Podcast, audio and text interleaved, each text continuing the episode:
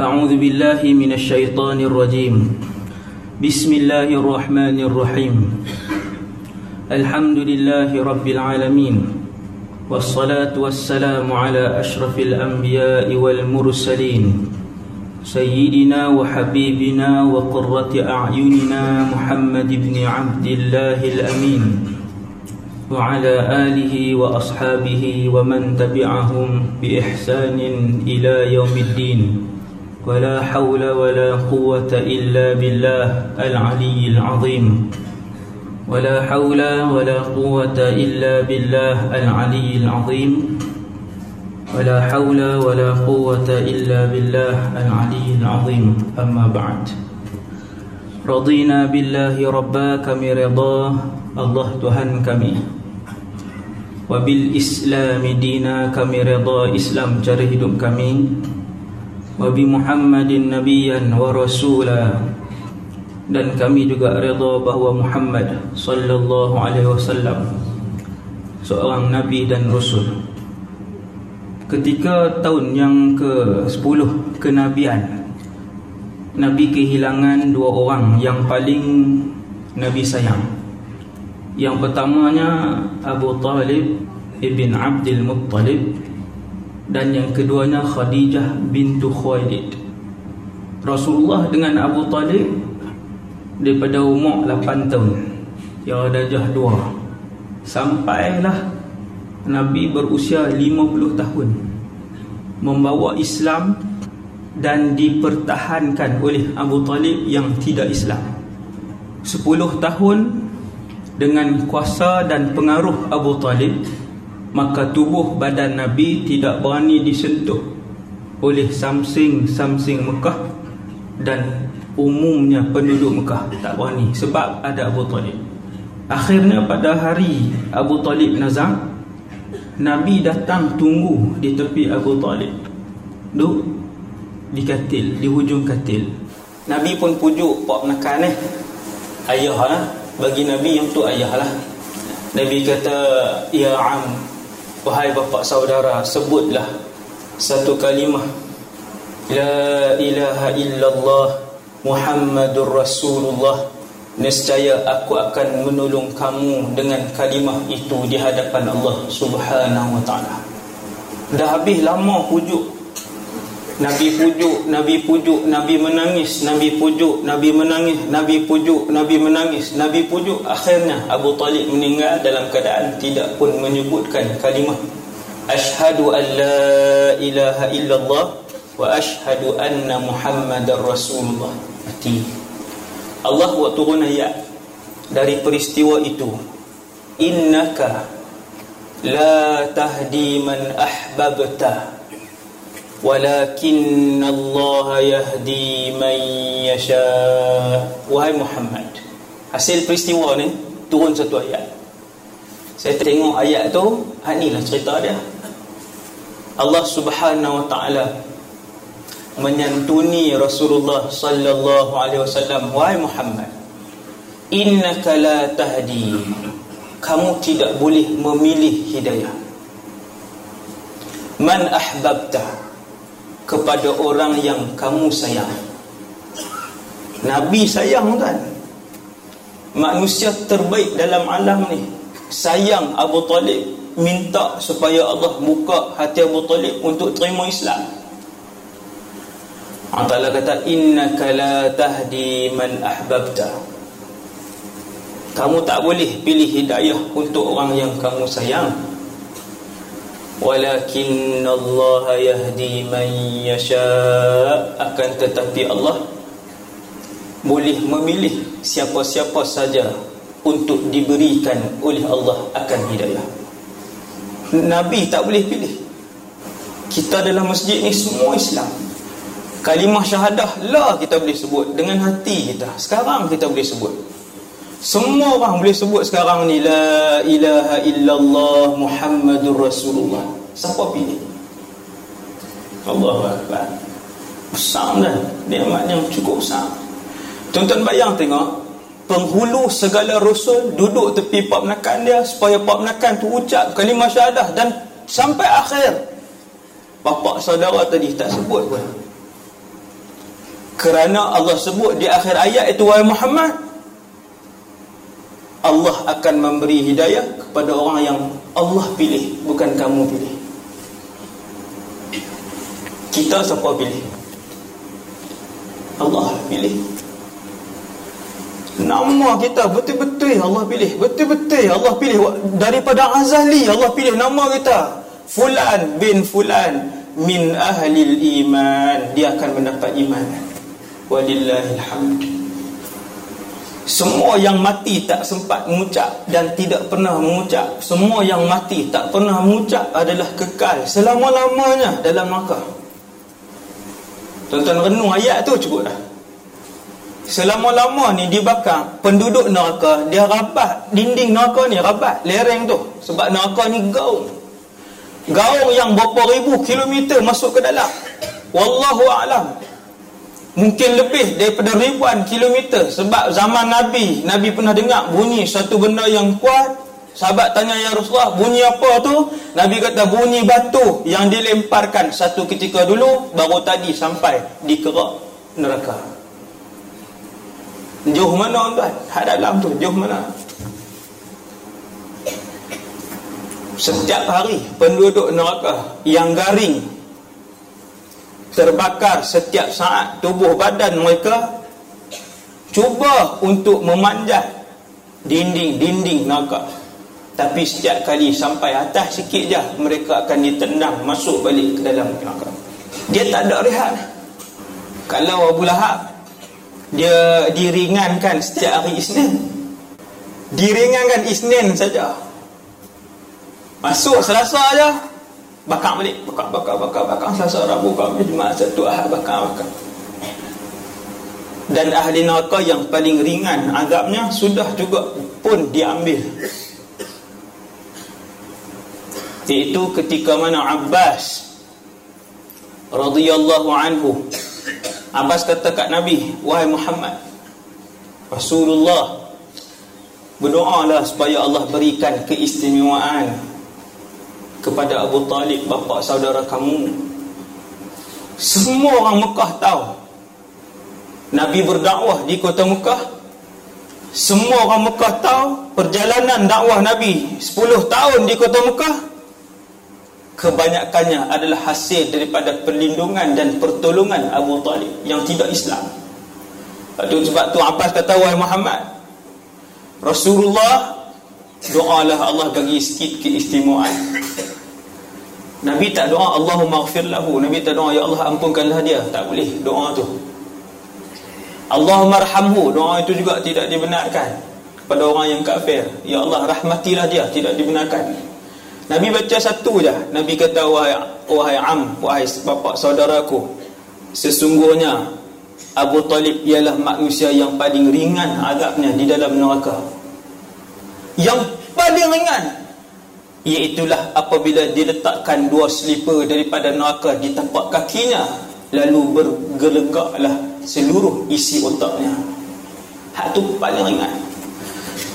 Sebab tu tuan-tuan yang dirahmati Allah Selepas 1437 tahun Islam berada di atas muka bumi Allah ni Kita pergi ke Jepun Salah satu misi Yang dicadangkan oleh Pengurusi zon kuliah sendiri Ni lah pengurusi dia ada depan ni. Dia lah buat kerja, dia lah pengurusi.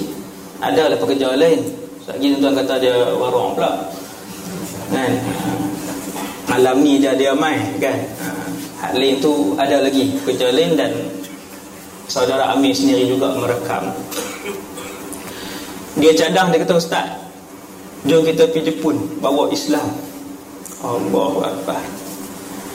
Eh jauhnya saya kata jauhnya matlamat. Bila dibawa pergi ke sana sebelum kita pergi saya pun buat tengok kajian orang Jepun ni. Betul ke di Jepun apa nama ni dia ekonomi nombor tiga ter, terkuat dunia Jepun. Jenayah Jepun nombor 8 yang paling rendah dunia. Saya tengok.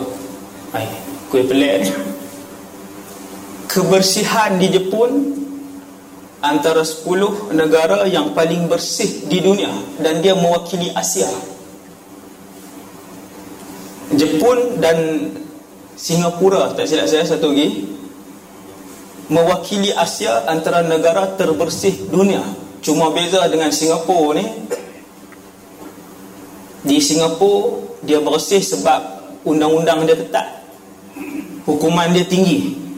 Satu plastik sampah pun sampai berapa ratus dolar Kena bayar. Di Jepun tidak ada undang-undang.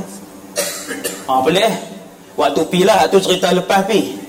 Waktu kita baca kajian sikit je Dia tak tulis semua. Bila pi sana baru nampak Sebab tu minta maaf saya sebut Minta maaf saya sebut. Orang Singapura kalau main Malaysia Dia buang sampah tak? Kok tingkat Dia buang. Ha? Saya tanya berapa orang. Kalau dia main di Malaysia dia buang sampah. Sebab di Malaysia memang boleh buang sampah. Di highway buang Mana ada orang ni Sebab dia dididik dengan Dengan undang-undang. Bila kita pergi Jepun Selama 10 hari Kita hanya menjumpa Saya Mencari sampah Cari. Saya kena tengok bawah Dalam longkang Saya, saya selak Kena cari macam tu. Dalam tong sampah Jangan carilah. Memang ada sampah lah. Tempat lain ni Dekat stesen Tengok bawah tangga. Akhirnya jumpa beberapa tempat. Dua atau tiga tempat Sepuluh hari. Balik daripada Jepun Turun KLA Dalam KLA ada sampah lah Tak payah keluar. Dalam KLA Keluar-keluar uh, kapal terbang Dalam KLA tu. Jumpa dah sampah Tang ni butoi Tang ni. Sepuluh hari Kena cari. Saya kata saya fikir negara yang tak ada sampah ni dia guna hadis mana? Hadis an-nadhafatu minal iman ke at-tuhuru syatrul iman? An-nadhafatu minal iman hadis dhaif at-tuhuru syatrul iman. Hadis sahih. Kebersihan sebahagian daripada iman. Dan bahwasanya Nabi SAW manusia yang paling bersih. Sehingga kan kalau makan dalam suatu bekas kurma Nabi tak bagi letak biji itu dalam bekas yang sama. Sebab Nabi kata takut Saudara-saudara Islam kita yang lain Rasa geli nak ambil kurma tu Bersih Islam Bahkan bila rambut Nabi panjang Nabi kena minyakkan rambut dia Dan memang Nabi minyakkan rambut dia. Sebab tu cantik Elok Hitam Sampai Nabi umur 63 Uban tidak melebihi 17 lai. Nabi minyakkan. Dan bila selalu minyakkan dengan minyak zaitun Nabi buh sorban jadi apa sorban? Dekat lah. Dalam Syama'il Muhammadiyah disebutkan bahawa Nabi akan meletakkan satu kain dulu Sebelum meletakkan sorbannya Bersihnya Rasulullah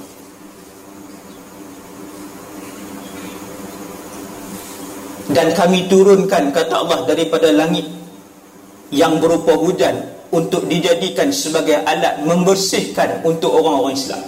Ma'an tahura kata Allah. Islam agama bersih. Bila kita tengok kebersihan di sana 10 hari tak lebih 3 kali jumpa sampah. Itu pun kali pertama tengok di Tokyo. Sebab apa? Bila kita tengok ada orang buang sampah mereka pun jawab tu pelancong Cina. Pelancong daripada Cina Ramai. Oh mereka buang sampah. Nampaklah ramai-ramai tu. Saya pun heran Eh ni pasal ada buang sampah? Itu pelancong Cina. Ha, Kemudian ada satu tempat lagi Pun ada sampah juga. Di mana? Di satu rumah. Tiga empat tingkat juga rumah tu. Ha, Rumah tu di Rumah tu adalah Tingkat dua tu adalah masjid Bila orang Malaysia bawa pergi ke situ Dia pun beritahu Ustaz di sini sampah banyak sikit. Sebab di sini orang Jepun tak ada. Maka selera memang selera lah. Yang waktu kami pergi tu Melayu lah semua. Kan? Kursi terbalik apa semua. Oh sebab Melayu ramai oh sampah banyak. Tempat lain tak ada. Bila kita pergi sana kita nak kita nak bawa Islam.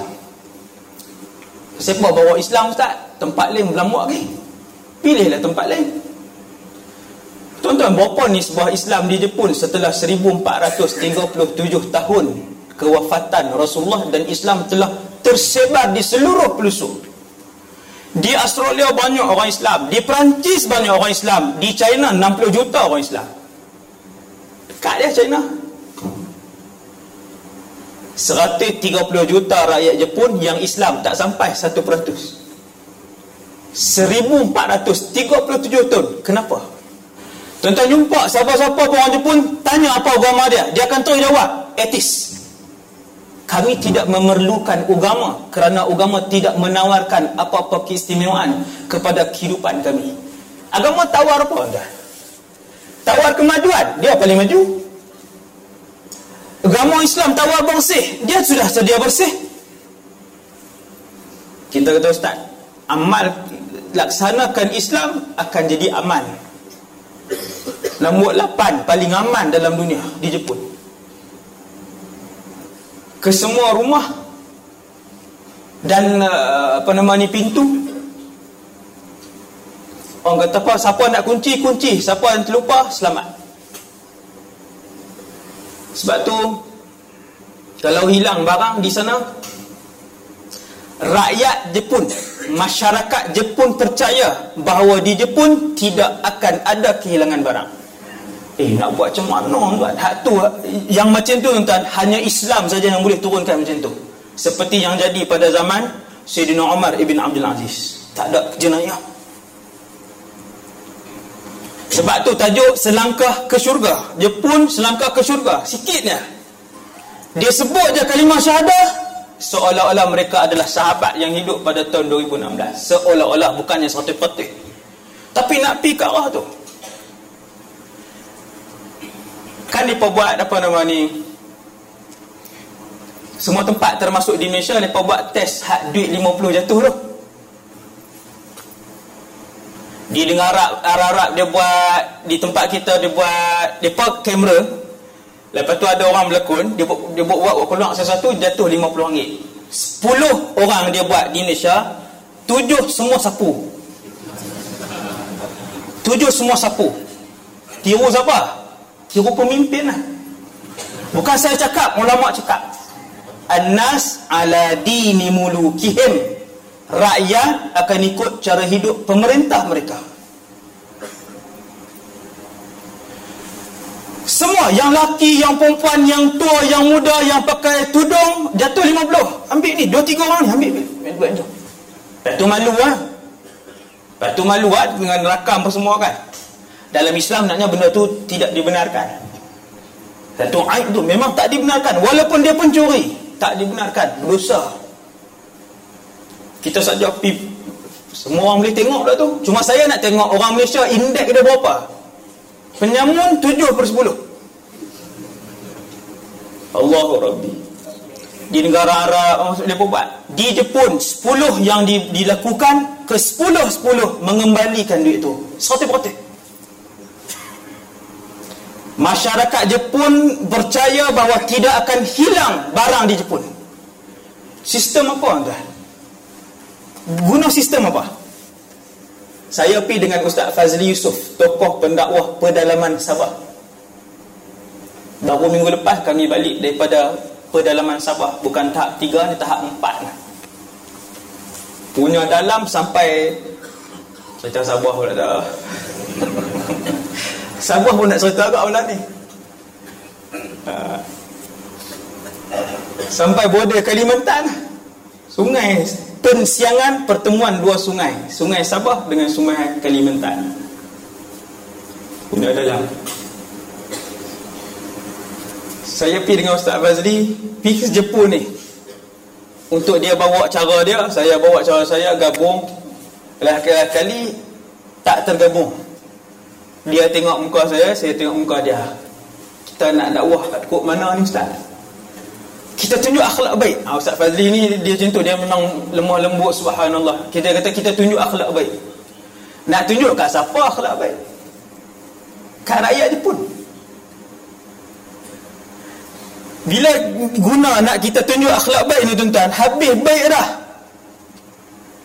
Di Jepun orang di Jepun bahkan tidak tidak mereka tidak mengangkat suara di khalayak ramai, tidak angkat suara. Kecuali 3 4 kali saya dengar angkat suara kesemuanya yang angkat suara tu adalah grup kami. Hak 3 4 kali tu. Termasuk dia saya ramai ni lah. Dia memang kuat.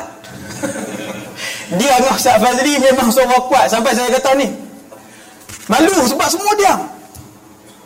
Bukan sembang kosong, mereka bukan sembang kosong. Bincang ni lah, bincang perjalanan ke mana, lepas ni ke mana. Tapi mereka sembang kuat. Puang, puang, puang, puang, puang. Saya perhati semua satu Shinkansen tu. Semua diam. Saya buat macam ni. Malu kok. Subhanallah. Bila dia kata Ustaz, kita pamerkan akhlak baik. Nak pamer hak mana? Suara pun dia tak angkat. Handphone, siapa pergi Jepun, berapa kali boleh dengar handphone?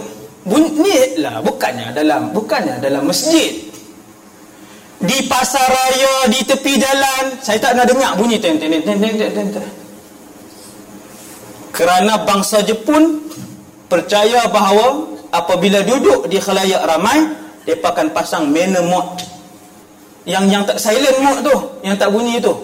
Kita pasang yang tu kalau nak tidur aja ataupun masuk masjid habis warung lah yang tu. Hak tempat lain ni hak lapis uh, umur 60-an lagu Piramli 50-an. Hak 20-an lagu tak ada warak apa dah pasang bumbu di sana berada di khayak ramai semua kena pasang manner mode iaitu mode akhlak. Alah pasar, pasar, pasar raya, tepi jalan, dalam bah, bukan ada apa pun. Buka lah lagu kita. Dah lah kena beli lagu tu tiga ringgit. Pasang lah. Tak, dia pasang silent. Di sana dia tak sebut silent, dia sebut manner mode. Saya tanya Ustaz Basri, akhlak mana kita nak tunjuk ni? Akhlak mana yang nak tunjuk ni? Akhlak tidur awal. Kan hari ni dia jadi budaya. Tambah-tambah hak umur 30-an ke bawah. Semua suka berjaga malam. Kalau cuti, berjaga malam sampai satu pagi, sampai dua pagi, sampai tiga pagi. Waja'alna al-laila libasa. Allah Ta'ala kata manusia yang normal. Mereka akan menjadikan malam itu sebagai rehat. Kami sampai di Osaka hari pertama. Saya sampai bandar dia. Osaka ni bandar besar. Pukul 9 sunyi. Saya jadi tak faham. Sampai di Osaka tu bandar besar. 9 sunyi. Semua kedai tutup. Nak cari hotel pun susah. Kecuali beberapa hotel khas Yang buka 24 jam. Beberapa aja Yang lain semua tutup. Kedai makan tutup. Kedai minyak tutup. Semua jenis kedai. Kedai cat ke kedai Semua tutup. Saya duk kata Oh ni esok mungkin ada apa-apa kot. Kuih 9 malam ni je Lepas tidur. Awal Bila kita sewa homestay Dengan dengan ada keluarga Jepun homestay dengan keluarga Jepun kita naik tangga aja dia buka pintu dia kata jalan pelan-pelan. Punya hingat kita ni naik tangga tu hingat lah. Saya jadi segan betul naik tangga tu dah dah cerai dah kita ni naik tangga tu dia buka dah dia kata jalan pelan-pelan. People want to sleep kita pun naik macam tu. Macam mana? Dia ni robot ke kan naik lah pelan-pelan. Allahu Rabbi. Saya tengok Ustaz Fazli dia tengok saya. Nak kok mana tuan-tuan nak masuk Islam? Wow. tuan-tuan nak masuk kok mana Islam ni? Nak masuk kok mana? Kebajikan ya. Saya saya cerita daripada mana depa benda ni? Ambil daripada mana? Dan kemudian saya akan sebut kelemahannya yang kami jumpa. Bila duduk sana akhirnya kita jumpa kelemahan dia daripada sudut itu kita nak masuk. Kebajikan dia tuan-tuan daripada utara sampai ke selatan saya jaranglah tidur saya duduk tepi tingkat saya suka parti dan memikir. Parti saya fikir parti saya fikir. Saya tengok semua ayak sungai di sana berwarna jernih sampai hari ini ayak sungai kita jernih dulu Zaman ibu saya air sungai Kuala Muda masih lagi berwarna Law semua jadi tertarik. Ayat kuku kan? Di sana sampai hari ni Daripada utara sampai selatan Air sungainya jernih. Saya jumpa satu je sungai Warna kotor. Warna macam sungai kita, kuku. Sungai tu di Tokyo juga. Ha, Tokyo dia memang banyak dah. Budaya dia pun dah banyak di, dicemari apa semua sebab Pendatang asing Yang terlalu ramai Dan orang-orang luar Yang ramai. Yang lain kesemuanya bersih. Bila bersih tuan-tuan Dia luah pula. Saya kata kat orang pun Kat orang yang guide kami dan sebagainya Saya kata ni bersih ni sebab tak mandi. Sebab orang Jepun tak guna untuk mandi. Dia kata Tuan Wadi San Encik Wadi. Ha, Dia kata Sungai kami bersih Bukan sebab tak ada orang buat pencemaran. Sungai kami bersih kerana kerajaan membelanjakan bilion dolar untuk membersihkan dan hasilnya semua pipe air di Jepun boleh diminum drinkable water. Semua. Bukalah di hotel bukalah di rumah kita buka minum terus. Air bersih dan dia kata Encik Wadi dia kata air sungai ni kami tak mandi sebab jangan lupa sekarang ni tuan mai musim musim sejuk sebab tu kami tak mandi. Nanti musim panas penuh orang Jepun akan mandi kiri kanan buat BBQ dan sebagainya. Tapi mereka menjaga kebersihan. Rupanya kebajikan. Dan yang paling pelik bila kita tengok apa nama ni stesen minyak lengang siapa yang ada peluang pergi sana stesen minyak lengang tengok stesen minyak dia. Baru perasan tengok jarang nak jumpa kereta masuk isi minyak. Hak kerja isi minyak sana seronok lah. Hak kerja petron petronnya sana kan. Ha, duk relax lah. Pasal apa? kosong. Sebab pengangkutan awam dia terlalu banyak efisien. Pengangkutan awam dia turun rumah jalan sikit ada train. Turun rumah jalan sikit ada bas. Turun rumah jalan sikit dan orang sana banyak menggunakan basikal.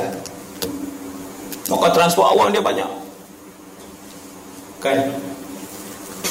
Islam agama disiplin. Kalau tak disiplin Sultan Muhammad Al-Fatih tak boleh nak tawan Constantinople sampailah 800 tahun selepas Nabi sebut hadis tu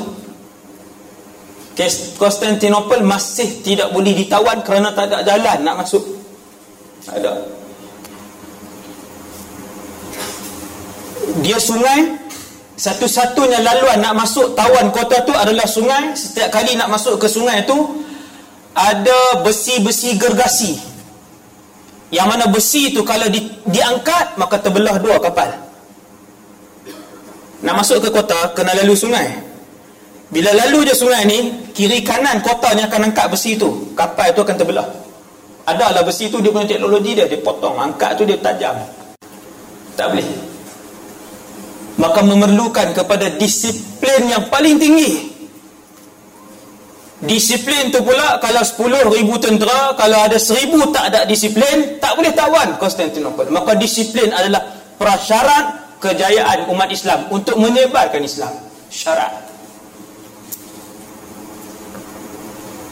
akhirnya dengan selepas disiplin yang ketat Sultan Muhammad Fatih mendapat ilham untuk membawa 60 buah kapal melintasi Gunung Jerai. Saya sebut Gunung Jerai bagi tuan-tuan faham. 60 buah kapal dibawa nak atas Gunung Jerai turun. Sungguh Ustaz ke, ke cerita ada tambah. Cerita tu disaksikan oleh seluruh dunia. Dalam kitab orang putih ke, kitab barat ke, kitab Jepun ke, kitab mana semua sebut benda tu. Disiplin yang luar biasa. Tuan-tuan tapi walaupun orang waktu tu tentera Islam mencecah tak silap saya 200 ribu. Kita Muhammad Fatih ketika tu tak silap saya tentera dia mencecah 200 ribu. Tapi tuan-tuan nak bawa kapal. Maka pada malam itu pokok-pokok besar dipotong untuk dijadikan landasan kepada kapal-kapal ini bergerak di atas gunung. Siap malam tu juga. Siap malam tu juga. Maksudnya bila Sultan Fatih kata sebelum isyak mesti selesai potong pokok. Sebelum isyak selesai. Selepas Isyak, batang-batang tu mesti disusun. Maka disusun. Ikut jadual, akhirnya 60 buah kapal itu telah dibawa atas apa nama ni jalan raya gunung tadi. Kapal, tarik ya. Adalah dia punya teknologi kan. Malam itu juga siapkan. Kemudian mendarat ke tasik itu, selat tu. Bolfus ke selat apa tu? Selat yang Constantinople ni selat. Bosphorus ke apa tak? Ah, selat masuk disiplin kena tinggi kami cuba naik waktu di Jepun semua benda ni saya nak kait dengan Islam ni supaya kita semua kembali mengamalkan keistimewaan Islam kami cuba naik semua benda terbang lah apa ferry je tak naik lagi bila kita naik bas di setiap di setiap perhentian bas ada jadual. Kita tengok jadual dia. 7.13 7.41 8 2 minit Saya kata betul ke? Sampai minit-minit ni melampau ni kan? Bila kami tunggu Contohnya 8.13 Tepat Bah tu mai Bah mai Ha tengok aku aku tengok ha. Tepat ni Lepas tu bukan duk bincang atas bah macam mana boleh tepat ni? Pakat buat teori supaya tak tepat. Supaya bah tu boleh main tak tepat. Kita turun lagi, lepas tu kita naik bah lagi. 741. 741 bah main. Semua kami kami lah otak-otak orang Melayu ni. Kan? Otak orang Melayu ni nak cuba duduk di sana kan. Kita kata kalau lah satu stesen ni orang ramai maka jadi lambat bila nak naik jadi lambat lepas tu perhentian kedua orang ramai jadi lambat perhentian kedua orang ramai jadi lambat mesti dia lari 4-5 minit semua duduk lawan tengok tak ada jawapan lah. kan sebab kita nak bawa suasana otak kita ni pergi sana kita duduk teringat bah UTC kita. Tu, ada jadual. Alhamdulillah 7.45 8.30 baru main saya nak bah dulu kecil-kecil Kan naik bas Allahu Rabbi. 6 suku ha, Biasalah 6 10 Sat gimai awal. 6 5 minit Berlari kita ni. Bu, bu, bu. 6 setengah Bas dia jadual Memang ada. 6 15 6 40 6 50 Driver bas berhenti dulu makan. Sekali driver bas bertolak lambat. Disiplin. Gunung pun kami naik. Gunung Moriyama Gunung apa Amin? Jam tak ingat lah kan? Kalau saya tak ingat dia lagi tak ingat lah Gunung apa tak bunyi macam tu lah. Moriyama lepas semua tu kan. Ha. Naik gunung tinggi Bila naik gunung ni seronok lah tuan no? Tengok penempatan orang kat, Seronok lah Bersih apa semua tu. Saya tengok pokok. Ada pokok buluh. Dia susun tuan-tuan dalam soft. Satu soft dua tiga empat lima enam. Saya perli driver tu. Driver tu orang Indonesia. Dia duduk lama dah situ. Dia AJK masjid di Kobe kan Osaka. Di Osaka juga. AJK masjid. Orang sana oh, jadi dapat warga uh, dapat penuh tetap saya saja perli je saya kata ni agak-agak lah nak, nak disiplin pun takkan pokok pun orang tanam pokok di gunung tanam dalam barisan Tuan-tuan naik gunung je Jebel, bayangkan pokok tu tanam ikut barisan elok sampai hujung, sampai hujung. Pokok tu bukan pokok bakau. Pokok bulu bambu hak cantik tu. Ditanam dalam hutan. Saya kata takkan yang tu tanam. Driver tu kali kat saya dia kata ustaz, kerajaan Jepun menanam pun itu secara tersusun. Pokok hutan pun susun. Ay, jadi tak kita pun tengok lama tengok pokok ni. Kan? nak percaya tak percaya akhir, akhirnya bila dah banyak benda kita tengok kita percaya setiap rumah kita tengok ni di segi kemakmuran eh? di segi kemakmuran daripada utara sampai ke sampai ke bawah sampai ke ekor tu kami bergerak bawah naik ke atas. Kalau tak silap saya? Hampir setiap rumah yang ada tanah walaupun 20 kali 20 ya maka akan ditanam sayuran ataupun beras. Tanam padi. Saya tanya. Saya kata 130 juta rakyat Jepun makanan asasi apa? Nasi. Dan orang Jepun makan nasi macam kita. Pagi, tengah hari, malam, petang. Pagi, tengah hari, petang. Sama macam kita. Tiga kali juga. Kita kan buat alasan ni hmm, makan nasi tu jadi lembab tu. Alasan dia nak tidur. Dia kata eh mengantuk ke nasi lemak lah. Bukan mengantuk, hang penigan. Tuan-tuan, orang Jepun makan nasi tiga kali sehari. Tapi dia bangsa yang antara yang paling rajin dalam alam ni. Ha. Tiga kali. Nasi dia bukan macam nasi kita. Pulut. Sebab tu dia boleh kepai. Buat sushi bentuk-bentuk bulat lah apalah. Pagi bila kita naik Shinkansen pagi tu. Duduk sebelah orang Jepun. Kan. Ha. Dia punya train dia tu lah. Taklah laju sangat 240 km. Sejam dia letak kod dia keluar ayat kopi dia dia buat keluar sarapan dia nasi seketui bulat lah. Lauk ikut lah. Kita pergi di kedai dia, dia pilih lah lauk apa buh di tengah tu? Dia pun makan. Pagi nasi tengah hari nasi malam nasi tapi dia rajin bukan alasan. Berah dia berah pulut lagi. Bukan berah, berah ni. Berah pulut lagi dia panjang daripada atas panjang ke bawah Jepun ni. Panjang jauh. Perjalanan semua jauh. Pergi kerja ni ratus-ratus kilometer. Pergi kerja ratus kilometer setiap hari. Tapi naik je atas train atas Shinkansen buka buku. Buka laptop buat kerja apa, apa, apa, apa. saya kata dia kata, kata kat dia orang Jepun kerajaan Jepun import beras daripada mana? Tuan-tuan 130 juta makan sehari tiga kali. Berapa juta berapa berapa ribu tan nak kena import setiap bulan? Jawapannya ialah kerajaan Jepun tidak mengimport walaupun sekilogram beras daripada luar. Tuan-tuan buka internet tengok kita punya import beras daripada luar kebergantungan makanan asasi kita daripada luar. Kalau Thailand dan Vietnam boykot Malaysia kata kami tak bagi dah beras sebulan je kita makan nasi. Lepas tu kembali kepada apa ubi kayu? Ha, welcome to ubi kayu balik lah. Sebulan je tuan kata kedah tak apa kot Ustaz.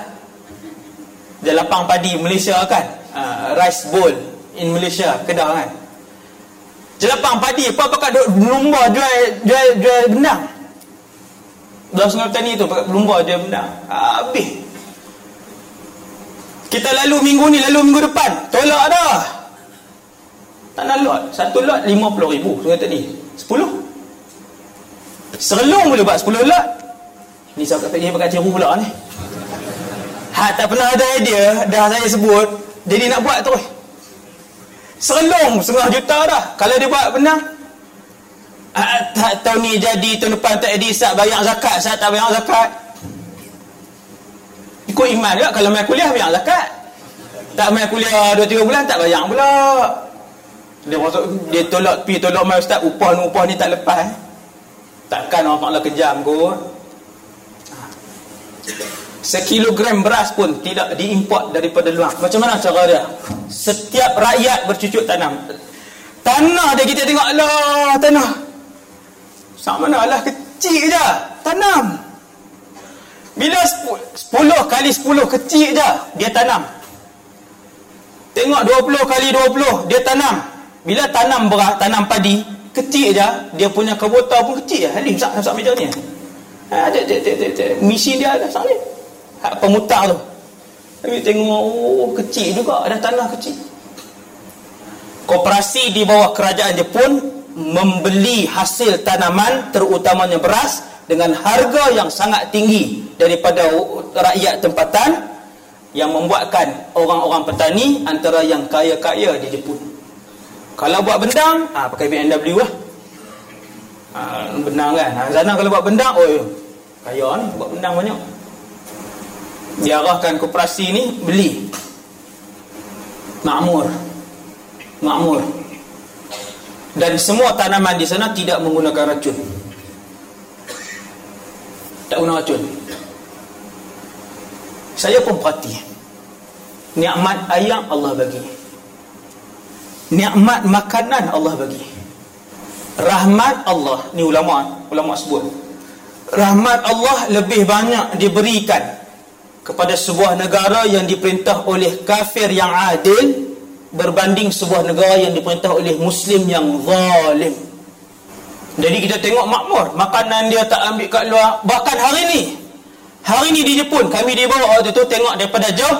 Dia kata ustaz apa saja tanaman yang ditanam di negara lain ada di Jepun termasuk kurma apa nama ni zaitun dan juga apa satu tin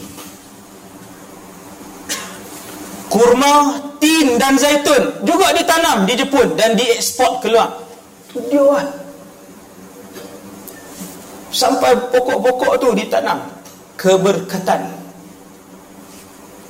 Sayur-sayuran dia tak menggunakan apa namanya, tidak menggunakan racun. Manis. Buah-buahan dia manis dan sebagainya.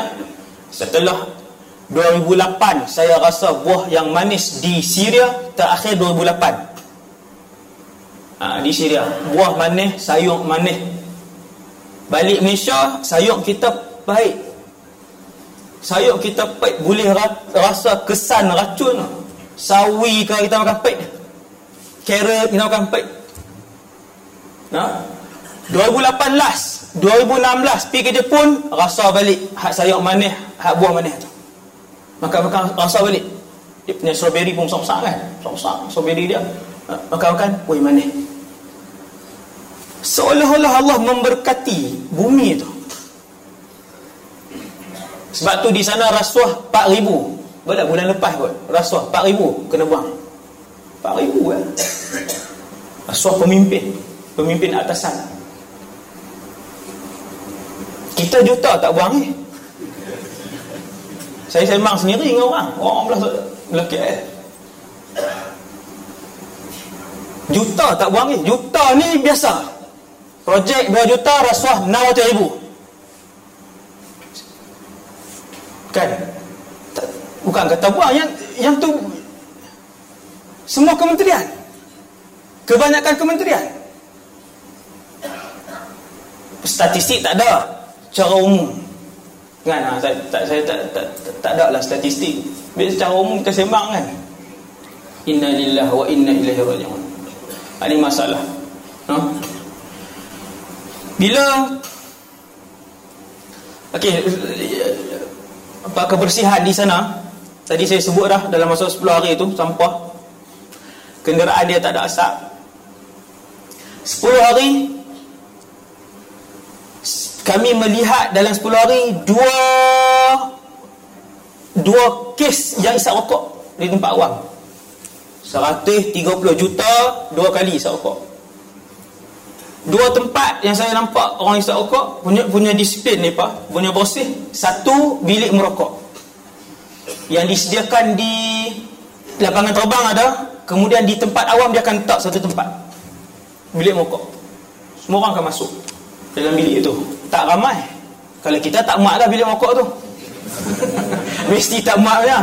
satu tak muat yang kedua tak ada siapa isap rokok tuan tu dia kata lah ustaz depan masjid kami isap nak masuk bilik itu apa kan jadi saya nampak dalam bilik orang pakat masuk.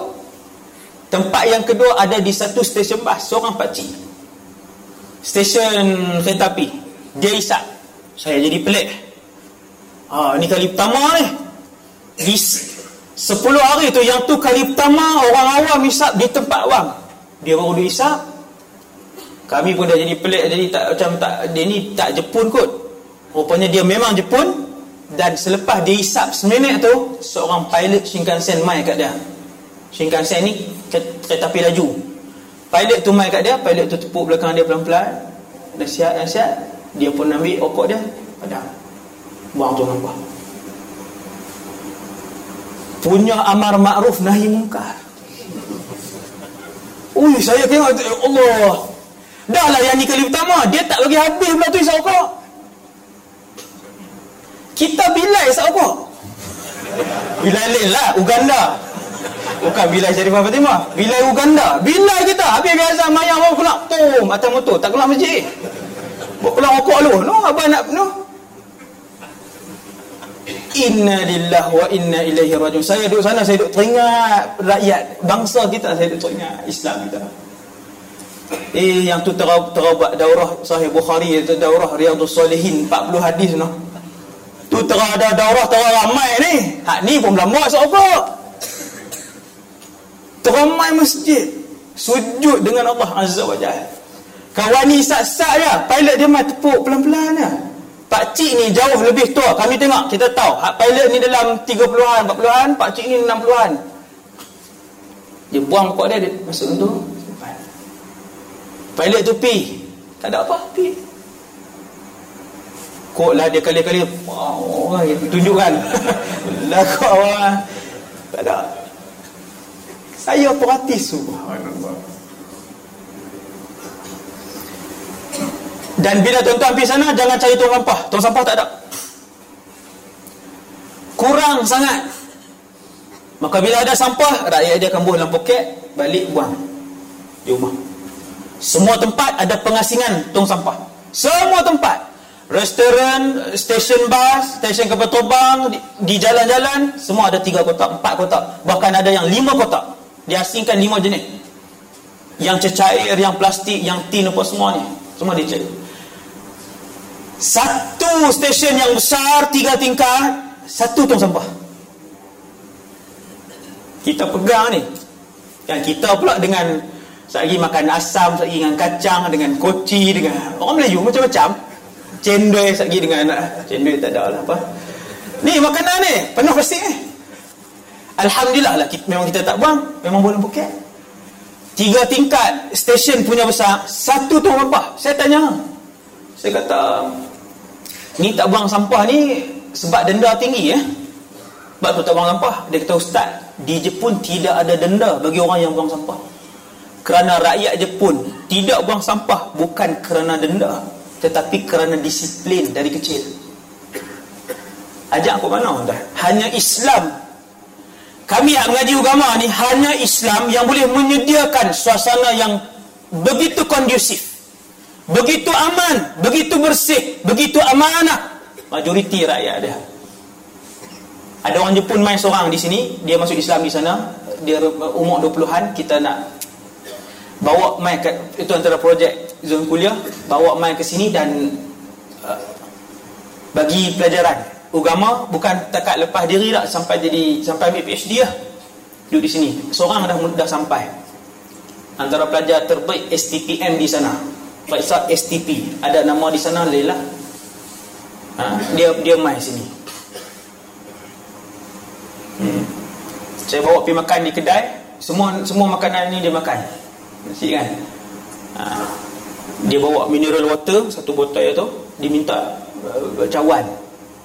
Bila minta cawan dia pun nak tuang dia tengok dulu dalam tu. Cawan kita bawah tu kan mesti dia kena ada kerak tu. Hitam tu kan kita yang tu memang sinonim lah kalau ada hak tu lagi sedap minum kan dia nak tuang dia tengok dia tak balik Oh, saya kata jenuh ni Hak ni nak mengaji tang mana Malaysia ni? Nak mengaji di mana di Malaysia ni? Jenuh. Kami bawa pi yayasan dakwah. Oh, tersebut pula lah. Bersih. Yayasan dakwah ni bersih. Hanya asalnya dia tak tahan lepas seminggu kot. Lepas apa? Seminggu kah? Lepas dia duduk tu. Lepas seminggu kami pun pergi ambil dia. Sembang lah nak tanya. Kami tahu dah macam mana ada masalah kah duduk di situ bersih memang bersih saya dah pergi tengok dah dia pun sebut many many many many problem many tu sebut banyak kali many many many many problem dia kata ah siap apa problem dia dia kata yang pertama mengaji sikit di situ ha, mengaji fiqah seminggu dua kali setengah jam setengah jam dia kata sepatutnya sehari dua jam tuan-tuan orang Jepun minta mengaji macam tu dia kata lepas tu ada lepas ajak saya grammar Arab Nahu. Grammar Arab Nahu ni dia kata ajak hadza hadhi dia kata yang tu simple. Yang tu yang tu mudah sangat. Kemudian sikit sepatutnya 2 jam. Lepas tu dia kata masalah yang kedua malam depa bising. Ah memang ah. Standard dah budak kita. Duduk atas tembok menyanyi, Duduk dalam layak pun menyanyi Lepas tu berlari. Dia kata saya tak boleh hidup. Ha, Saya tak boleh hidup di situ Dia kata tak boleh. Kami keluar. Orang Jepun mai. Tapi masih lagi nak cari tempat lagi Nak cari yang Yang paling sesuai Untuk untuk dia belajar. Untuk menjadi Ulama' lah di sana Tak ada. Ha? Quran terjemahan Jepun Sekali lah. Itu pun tak pernah disunting. Ha? Sebab tak ada ulama' Tak ada wakil. Maka saya sebut tak sah Denda ni tak ada. Kalau bang sampah bukan kata denda Tak, tak ada denda. Kerana mereka melatih daripada kecil. Dan jenayah dia macam saya sebut tak sah Nombor 8 yang paling rendah di dunia. Semua jenis jenayah Bunuh, rompak, rogol Semua rendah. Semua. Rendah lah tuan-tuan. No? Dia tak laksana Islam Tapi jenayah dia sangat rendah. Ha, lagi jangan tuan-tuan buat conclusion oh, Maka jawapan dia tak perlu Islam. Eh tak, saya kita akan sebut apa kelemahan dia.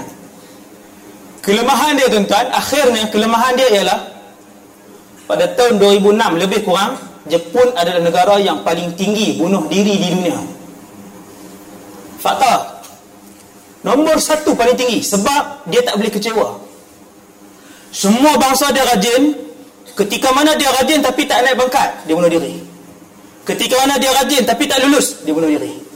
Ketika mana dia sungguh-sungguh nak berkahwin dengan kawan tu, kawan tu tinggal, dia bunuh diri. Kerana dia tak mau menyusahkan orang lain. Hak ni kita kena kena isi. Ruang ni kita nak kena isi. Maka dia kosong. Walaupun dia paling canggih, dia yang paling maju, ekonomi dia yang segalanya tuan Satu tanda saya masuk di Hiroshima. Saya masuk lampu tu buka Oh lepas buka ni. Lepas tu Dah perak kita pun Keluar balik. Kan? Nak main juga lah Masuk dia buka. Ha, Ni sengaja ke tak sengaja Saya keluar balik dia tutup Lampu dah Lampu tanah Kita masuk-masuk tertutup Lepas lampu rosak Buka tak ada lampu Tanda sini Alhamdulillah ha, Selesa Lepas tu saya masuk sekali lagi dia buka.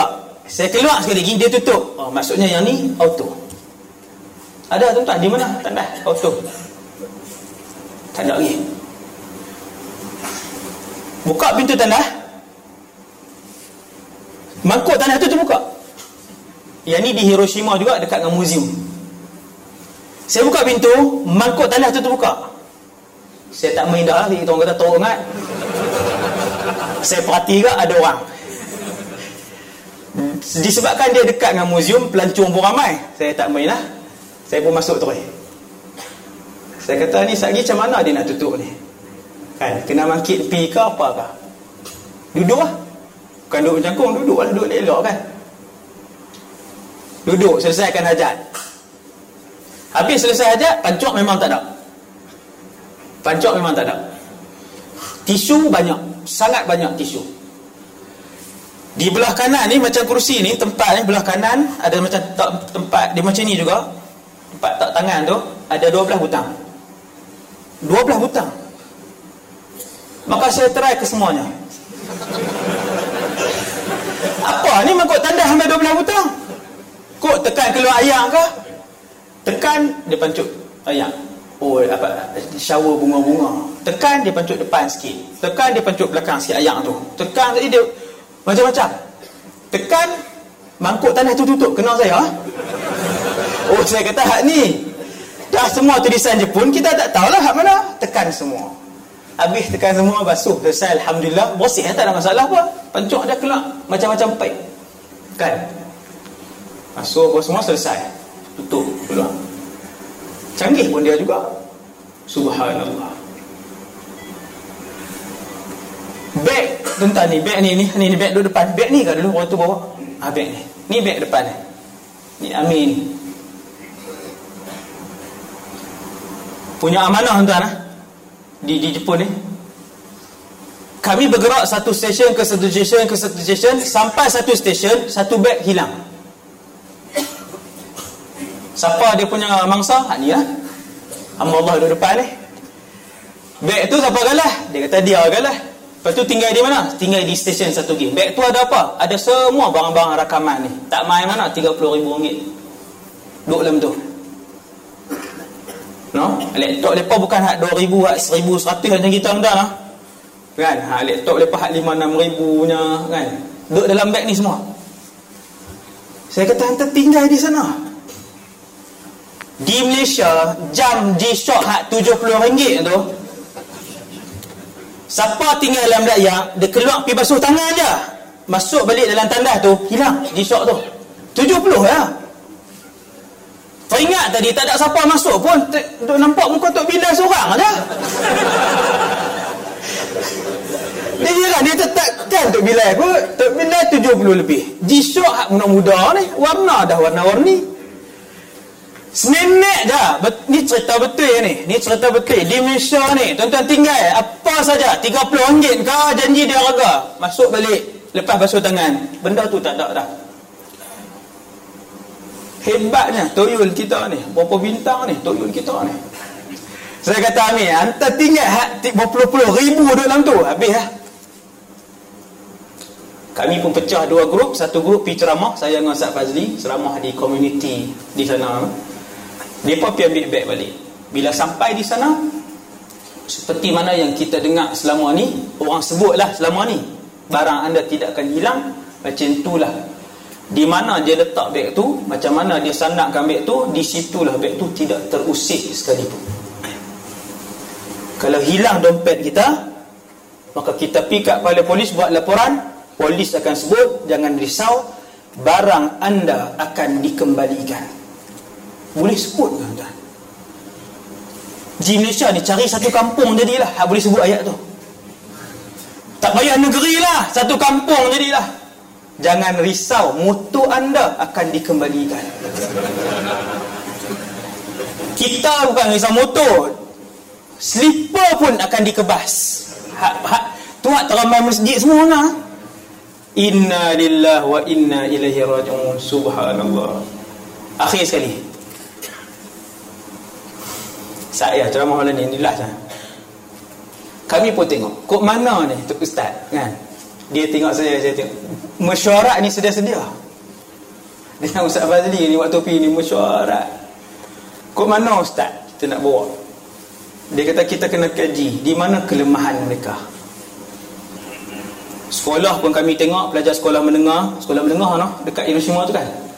Lepas tu di Sapporo kami masuk universiti. Waktu tu ada festival makanan Alhamdulillah. Eh memang Allah Ta'ala susun cantik lah Waktu tu ada festival makanan dalam universiti. Semua pelajar universiti ada. Kita pergi bersembang Kita pergi tengok suasana dia. Allah menengah mereka Lepas tu universiti mereka. Akhirnya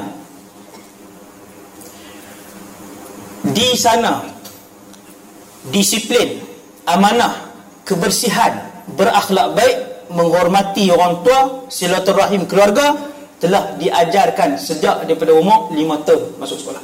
5 tahun. Jajah seawal satu tahun setengah seawal umur satu tahun setengah semua kanak-kanak Jepun mesti diajar untuk makan minum dan memakai pakaian sendiri. Orang sebut kat kami bila kita duduk 10 hari di sana Kita nampak.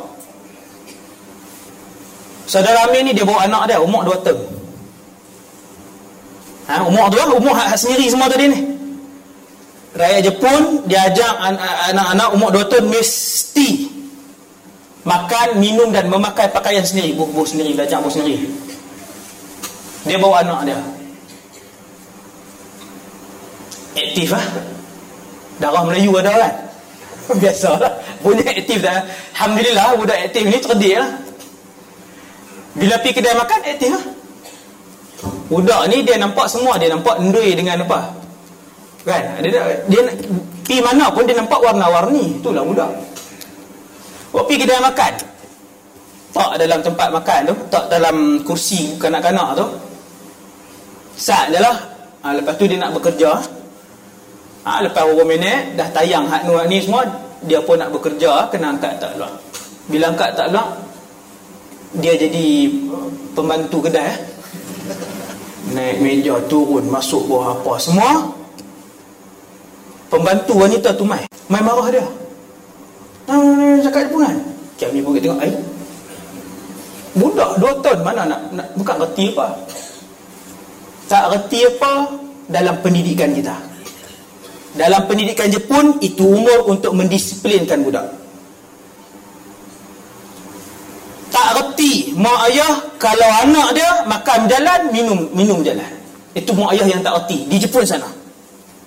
Maka sangat memalukan kalau kanak-kanak umur 2 tahun makan sambil berjalan bawa mata. Kita kalau buah biskut dia pusing satu rumah sadak biskut tu daripada ruang tamu sampai dapur. Biskut Mary ke apa kan? Sadak tu kita memang kita akan kutip. Macam apa? Alah budak-budak ustaz. Bukan dia reti mentaliti kita mentaliti mentaliti bangsa Jepun setahun setahun setengah dua tahun mesti duduk. Sampai habis makan dan minum mula memakai pakaian sendiri. Sebab tu perempuan tu dia main marah ni. Budak marah. Saya kata dia ni je kot makcik ni je kot garang. Sampai di airport macam biasalah airport lagi luas lah. Dia anggap swimming pool terus lah budak ni anak saudara Amir ni kan? Benda tu biasa. Budak-budak memang main. Benda tu bukan kata luar biasa. Biasa. Budak-budak memang main. Kita pun tak dia. Dia berjalan. Pom-pom dia jadi pramugara. Pi kod ni mai kod ni pramugari mai. Mai kat dia. So masuk. Duduk dalam barisan. Bagi tahu kat dia pi masuk duduk dalam barisan dengan kami. Kami kan duduk bawah saya kata ai oh rupanya memang diajak memang diajak disiplin dari umur lima tahun mata pelajaran akhlak ataupun mata pelajaran apa dia panggil? Moral. Akan diajak bukan waktu petang waktu awal-awal pagi. Ketika waktu rehat guru akan makan bersama pelajar. Habis sekolah guru dan semua pelajar akan bersihkan kelas. Lama ke Ustaz? Ustaz lah ramai. 45 minit selesai kebersamaan guru setiap budak ada loka loka barang loka slipper loka setiap budak di sekolah dan setiap budak bawa burus gigi ke sekolah Habis makan dia akan gosok gigi dan tak bubuh ubat gigi itu. Tapi kosong. Ubat ubat gigi kalau kerak pun dia dia hakis juga. Kan? Tak dalam tu mari. Sawal pagi daripada ajak dah. Apabila kita memberi makanan kepada orang, satu hari orang akan memberi makanan kepada kita. 10 yen yang kamu berikan kepada satu orang, satu hari satu orang akan beri 10 yen kepada kamu. Satu sampah yang kamu ambil di tempat orang Satu hari orang akan mengambil Satu sampah daripada tempat kamu Ada tak dalam Islam? Ada Dia ajak yang tu tak? Dia ajak, dia ajak, dia ajak, dia ajak ha? Maka Bila dia ajak benda tu daripada bawah Daripada kecil Setiap hari dia ulang Dia ulang, dia ulang, dia ulang Maka orang, orang, orang di sana faham Peraturan-peraturan tu Selain daripada sebelum makan Dia terangkan kalau hari menu hari tu bunga kobis dengan tomato, dia akan angkat bunga kobis dia akan beritahu. Bunga kobis ni kelebihan dia sekian, sekian, sekian. Cara makan dia sekian. Tomato ni sekian dia abang. Kita kalau orang beritahu tiap-tiap hari macam tu, kita rasa seronok untuk ambil benda yang sihat dalam tubuh badan kita. Sebab tu dia ambil benda benda yang sihat. No? Kebanyakan rakyat pun umur usia dia panjang lah. Apabila kita tengok last kali kelemahan mereka ni Patutnya habis dah ni Kan Kelemahan mereka Iaitu Dia tak ada tempat pergantungan Jiwa dia sangat kosong 130 juta rakyat Jepun yang masuk Islam Tak sampai 1% Tak sampai 1% Bahkan dia tak bergantung pada mana-mana agama kalau dia nak dia nak kahwin dia ikut Kristian kalau dia nak ni dia ikut Shinto kalau dia nak ni dia ikut dia ikut yang mana yang seronok bila kita tanya pegangan apa? Etis. Kami tak tak bergantung pada mana-mana agama. Hati dia kosong. Dan kesemua 0.6% yang masuk Islam tu, kesemuanya masuk Islam kerana mereka mencari sendiri Islam itu. Sebab mereka cari. Cari daripada mana tuan? Daripada membaca tafsir Al-Quran. Bila baca, dia rasa terisi di sini disebabkan jiwa yang sangat kosong maka setiap harilah mereka berkaraoke tempat karaoke banyak disebabkan jiwa dia kosong sunyi setiap kali ada acara dia akan celebrate party. Celebrate lagi celebrate. Ha, pindah rumah celebrate naik pangkat celebrate putusan elok sikit celebrate. Nak main mengaji di luar negara celebrate party. Dia, dia, sebab dia nak isi kekosongan. Maka kita nampak ruang yang kosong. Kalau kita di sana kita kena siapkan video-video pendek apa semua ni yang bercakap tentang ketuhanan. Kembali kepada Allah sebut nama Allah. Quran ni tuan bangsa apa pun bila sebut, bila baca maka dia akan rasa tenang dalam hati dia. Bangsa apa pun dia. Yang ni mukjizat Quran. Sebab tu kalau ada kawan bukan Islam bagi dia dengar Quran. Ada terjemahan bagi dia baca. Ustaz terjemahan saya pun tak faham Ustaz. Bagi dia baca. Itu mukjizat. Itulah yang membuatkan ramai etis masuk Islam. Kerana Quran itu mukjizat dan itulah yang disebutkan oleh seorang pendakwah di sana di Osaka sana. Dia kata ustaz setelah dia berdakwah di sana sebaik-baik pendakwah adalah Allah Subhanahu taala. Saya pun tak faham ayat tu. Rupanya sebaik-baik pendakwah dia benda Quran. Dia bagi Quran je. Ambil. Baca. Baca mana Arab ke terjemahan? Terjemahan je. Mana-mana rakyat Jepun yang menghabiskan. Depa tuan-tuan menghabiskan terjemahan tu kita umur 49 dah malam ni. Tiga terjemahan surah pun tak habis 0.6 rakyat Jepun yang masuk Islam ni kebanyakannya membaca terjemahan Quran daripada awal sampai habis. Habis baca masuk Islam. Ha, jadi di situlah kita kita nampak Alhamdulillah.